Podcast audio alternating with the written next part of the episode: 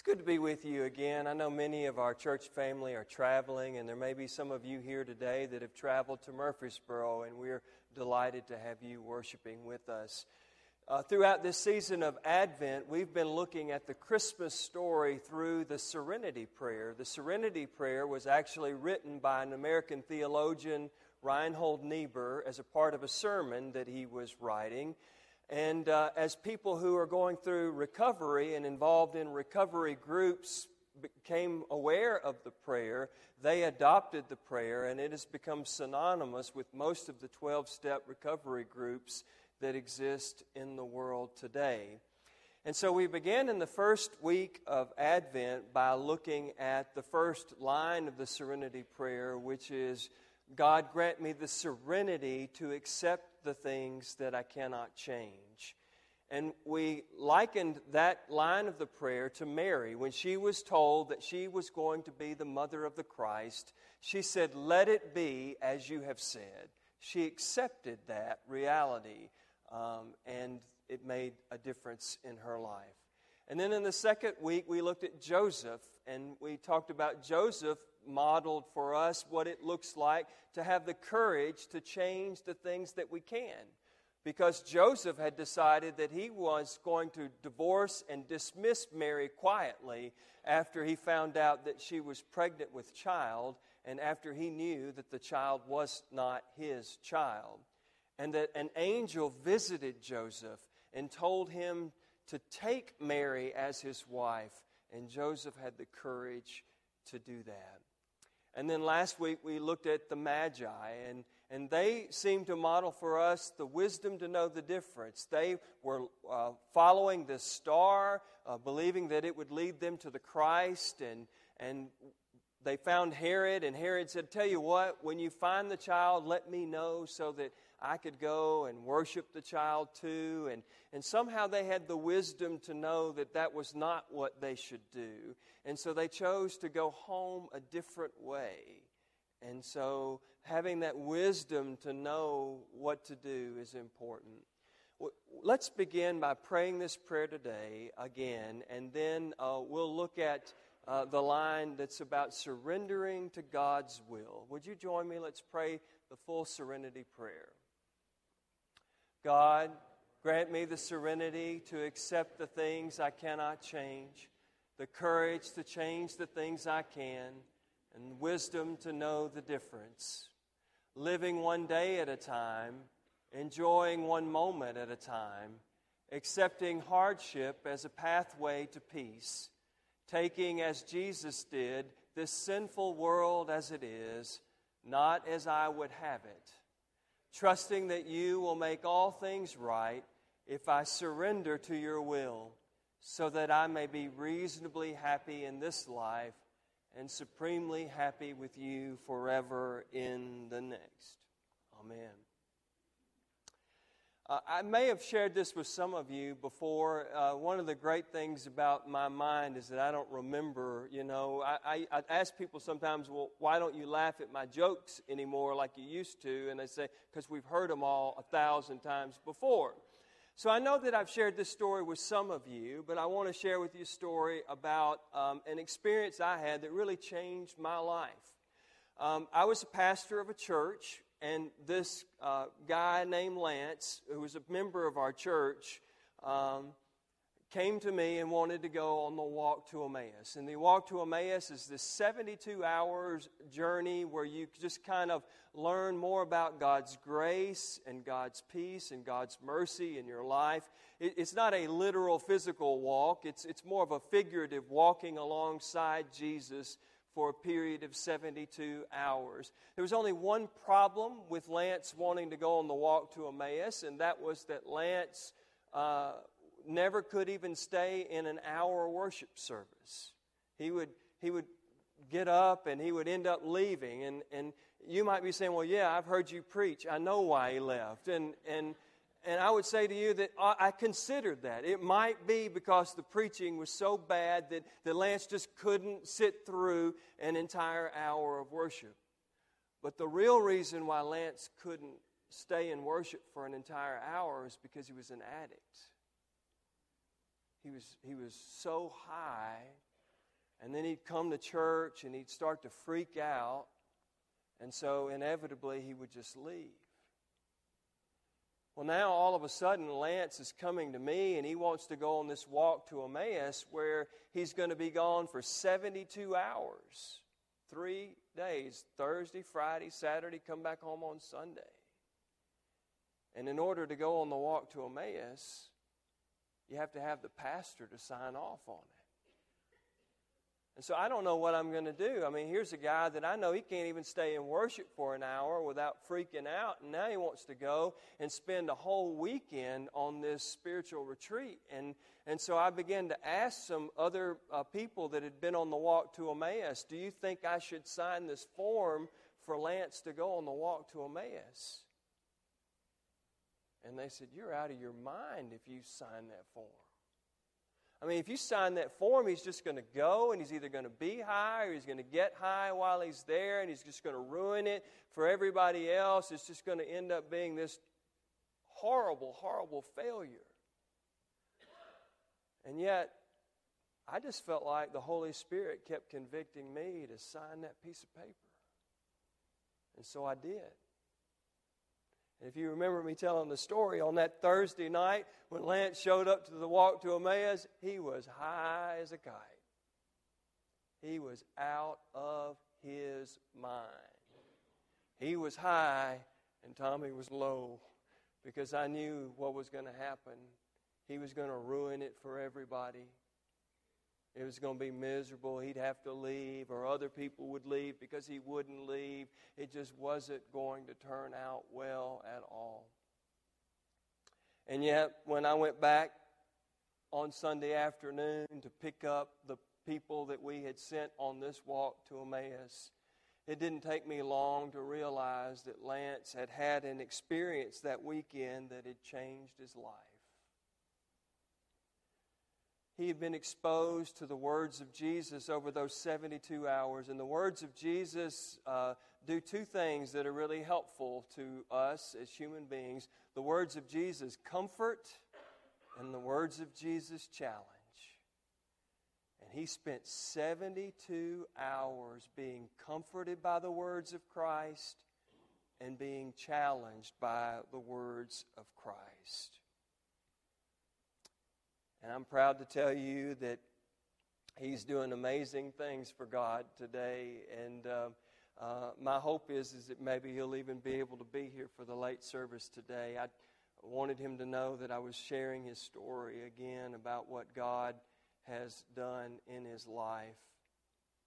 You know, most of us approach church the same way that I was considering approaching signing that form on the walk to Emmaus, my initial thought was I need to wait till Lance is clean before I let him go on the walk to Emmaus. And then once he's clean, I'll send him on the walk to Emmaus and it'll, it'll be helpful to him. And yet, what happened was is that Lance showed up just like he'd always been, deep in the throes of addiction and he came as he was, but he had the goal of leaving differently. He had the goal of being changed as a result. So he came as he was, but he had the goal of leaving differently. Um, something else I want to note is that Lance had tried to get clean over and over and over again, but he'd always tried to do it alone. He'd always tried to do it in isolation. But he'd reached that place in his life where he realized that he couldn't live with drugs, but he also didn't think he could live without them either. And so he went. And what Emmaus and now the 12 step program has helped Lance and so many others like him understand is that I can't do this alone that there are certain things in life that we are powerless over.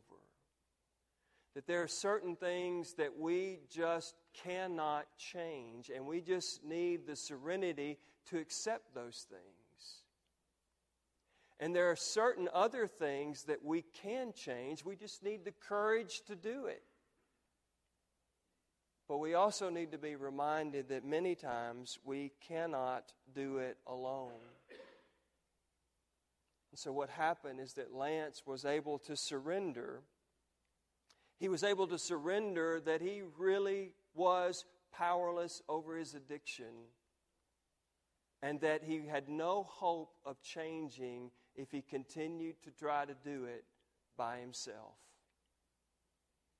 He was willing to surrender uh, this life that he'd been living. Um, he was willing to surrender um, that he needed to clean his life up first before he sought God. And he became willing to seek God so that his life might then be cleaned up. What he told me about his experience after he joined AA was he was surprised at how many people would show up drunk to AA. I,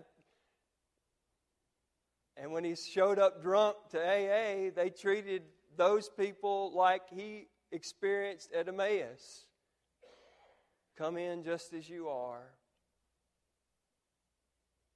but have the goal of being different when you leave, being different tomorrow than you were today. Lance talked about all the places he'd been thrown out of in his life bars and homes and everything else. But he wasn't thrown out of Emmaus, and he wasn't thrown out of AA. And so he surrendered. He surrendered to the reality that he was dying physically if he didn't stop abusing drugs, that he was dying spiritually, and that he was dying emotionally. One of the things that I often hear some of my friends in recovery talk about is the difference between the basement and the sanctuary. You know, a lot of AA groups, a lot of recovery groups take place in the basement of churches. And so um, they're so amazed. A lot of these people have never even been in a church before, and they're afraid of what they might find when they walk into the church basement. And so they walk into this AA group and they find people that accept them just the way that they are. They accept people that love them and embrace them and encourage them to be completely vulnerable and transparent and honest. In fact, in the basement, in recovery groups, they've realized something that we in the church would do well to realize ourselves. They've realized that if I'm not completely transparent, if I'm not completely vulnerable, if I'm not completely honest to what my addiction is doing to me and to those around me, I'm going to die. But so often, the people in the sanctuary view life differently. The people in the sanctuary are afraid if they're completely honest about what's going on in their lives, if they're completely transparent, if they're completely vulnerable, they will die. The folks in the basement know that they'll die if they don't surrender their life and just acknowledge it for what it is and to seek help. And so many of us in the sanctuary are afraid that we will die if we give voice to the fears and the anxieties and the addictions and the struggles that we're wrestling with every single day. What if we had a space here in this sanctuary where when people were that vulnerable and transparent that they would feel a loving embrace that they would be accepted just as they are that they would know what it means to be loved by us and loved by God. For the reason of this season is, is that God so loved the world that God sent God's Son to save and redeem and restore.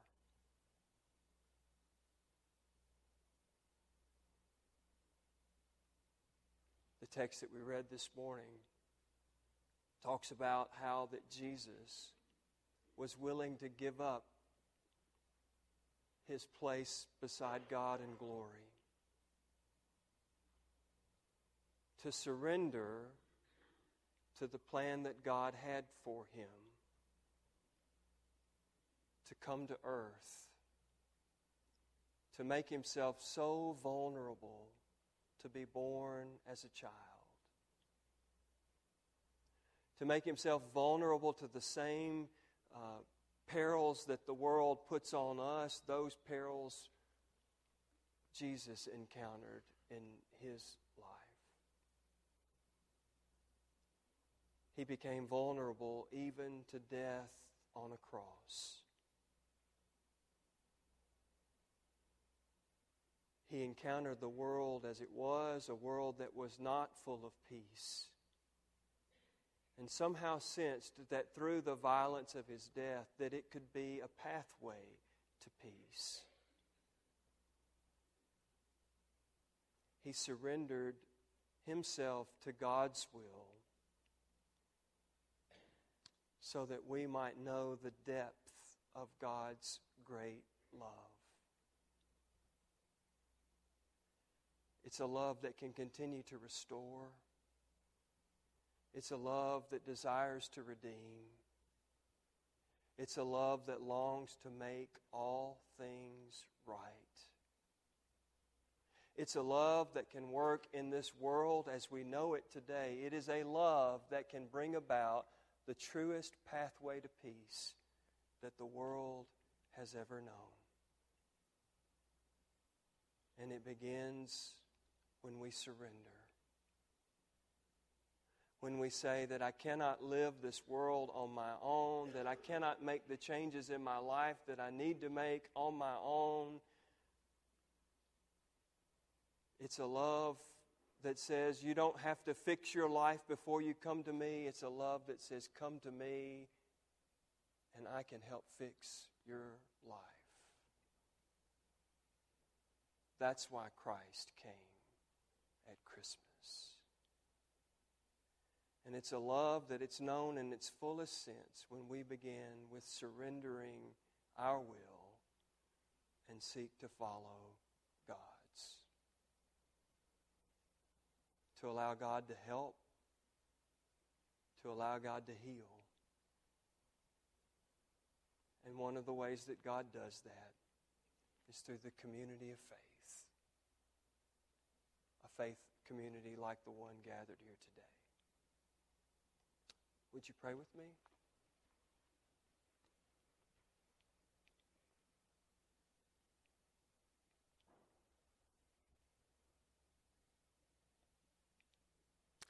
Lord, so often we act like that we've got it all together, that somehow that improving our lot in life is totally dependent upon what we do or what we don't do.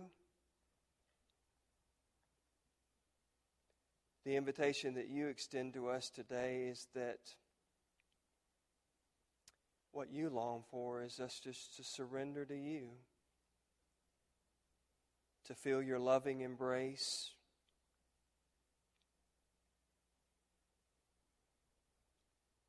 to Come to you as we are.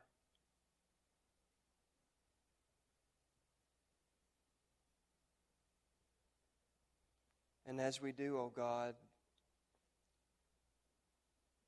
May the words of the serenity prayer give us hope. Let's pray that serenity prayer together again. It'll be printed on the screen. God, grant me the serenity to accept the things I cannot change, the courage to change the things I can, and the wisdom to know the difference. Living one day at a time, enjoying one moment at a time accepting hardship as a pathway to peace, taking, as Jesus did, this sinful world as it is, not as I would have it, trusting that you will make all things right if I surrender to your will, so that I may be reasonably happy in this life and supremely happy with you forever in the next.